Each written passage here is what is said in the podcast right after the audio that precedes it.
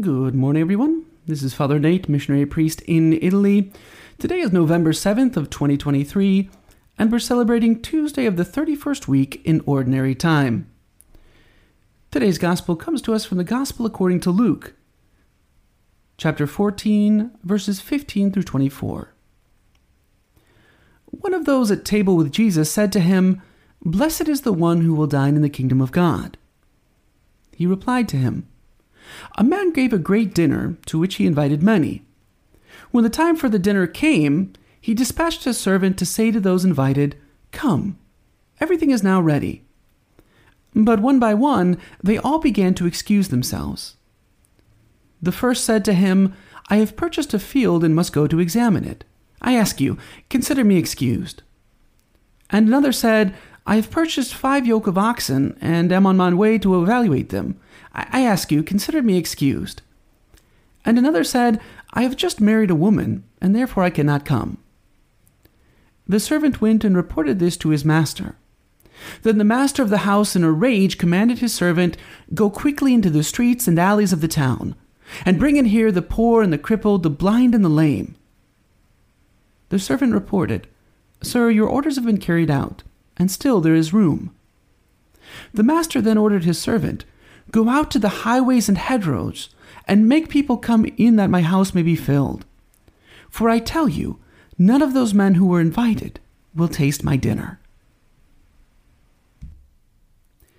In today's gospel, one of Jesus' fellow dinner guests remarks, Blessed is the one who will dine in the kingdom of heaven. Meaning, blessed is the one who, who makes it to heaven. But Jesus replies with a parable just about exactly the sort of people who are going to make it there. To make sense of the parable, we first need to consider the way banquet invitations worked. Then, second, the excuses of the people who refused to come. And third, the people who were finally invited and came. Now, first, biblical historians confirm, and, and Luke makes it clear, that there were two invitations to the feast. There was a sort of save the date, an invitation that the feast was approaching, and then a second message when the feast was ready.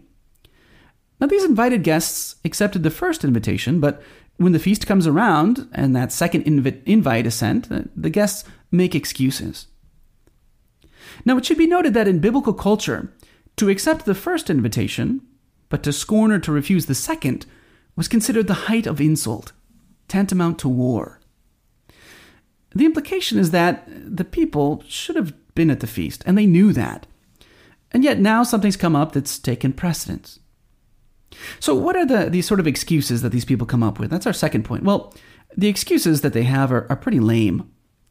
The first two are I have purchased a field and must go to examine it.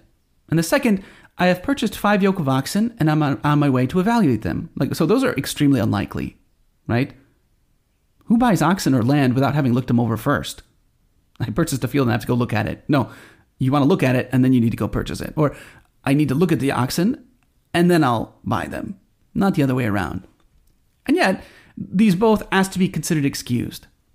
And the third just assumes he'll be, ex- he'll be excused, right? He says, I've just married a woman and therefore I can't come.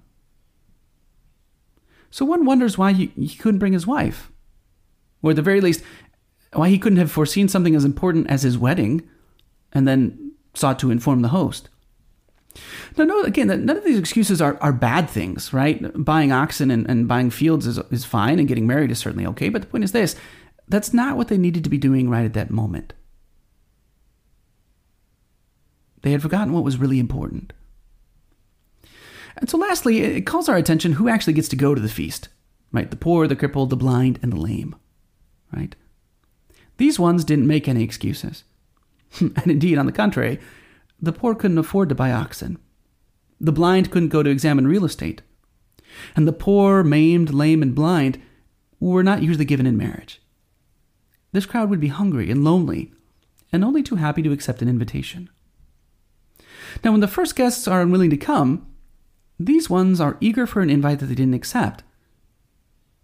An invite that they hadn't expected, but they were very excited to accept. Now, there's two things that we can take away for our lives from this gospel. First, at every moment, God is calling us to serve Him, to draw near to Him. Now, there are many, many good things in this world, and there's many fine things that we could be doing out there. But the only one that matters is doing the one that God wants. St. John Vianney said there's no two good ways to serve God. There's only one to serve Him as He desires to be served. No two good ways to serve God. There's only one. You do what He wants. The right thing is only right at the right time, in the right place, in the right way. So we can ask ourselves how submissive are we to God's will? Secondly, those who ultimately got to attend the feast were all in need. Luke uses a very specific word for poor. It's ptokos, right? That means the person who has absolutely nothing, usually translated as deeply destitute, completely lacking earthly resources, helpless as a beggar. But that's our position with respect to God. Do we realize that? That we're absolute beggars, deeply, completely destitute, who are in desperate need of Him and of His mercy. Because only when we realize that will we truly approach Christ with all our needs. So today, through the intercession of Mary, the handmaid of the Lord, let's ask for the grace to hear Christ's call, and in our poverty, to give ourselves entirely to Him according to His will.